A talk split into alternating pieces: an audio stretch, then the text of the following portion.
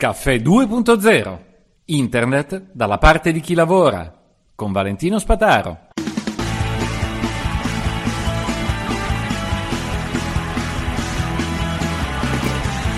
Allora, la notizia stanno dando tutti, io non l'ho approfondita, in realtà scusatemi, avete ragione, dovevo, dovevo parlarne subito, non è quelle importanti.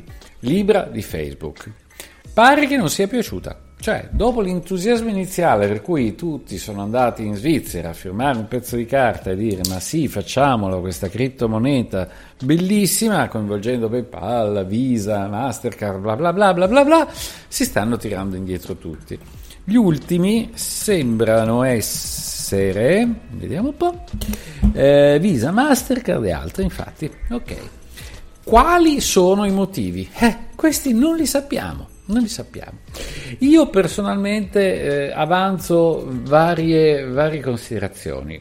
Uno, eh, la criptovaluta di Facebook Libra era troppo pensata per essere in concorrenza con Visa e Mastercard, quindi andava a sostituirli.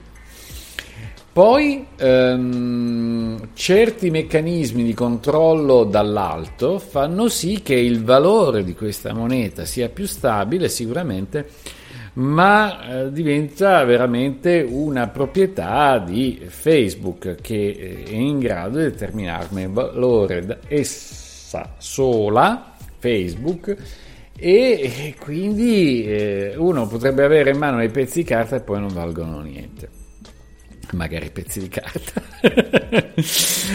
Mm, sicuramente è un brutto segno, un brutto passo indietro.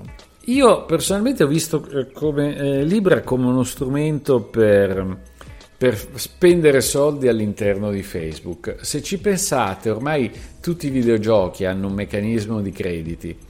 Eh, Partendo da, da, dal primo che io mi ricordo, Life, uh, Second Life, che aveva i sec- Linden Dollars, ecco, un po'.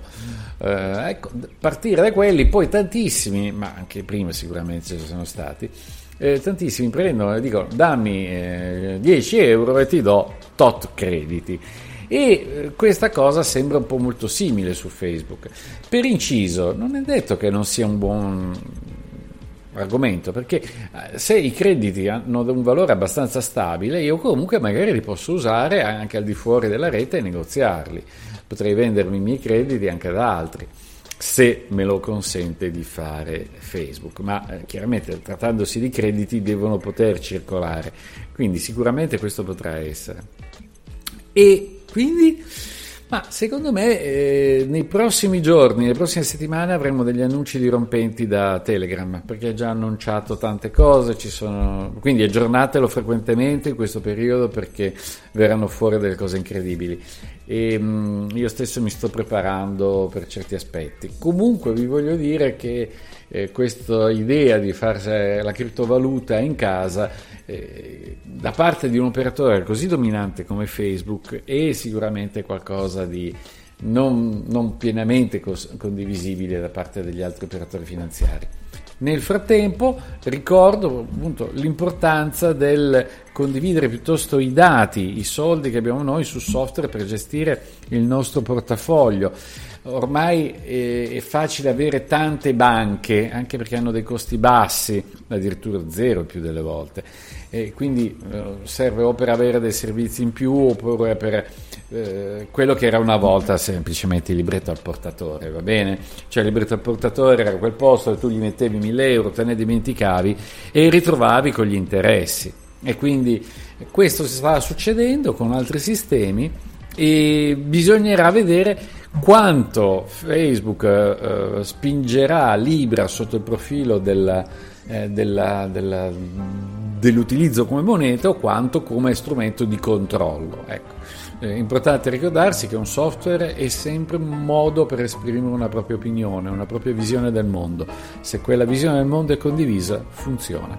A tutti, alla prossima.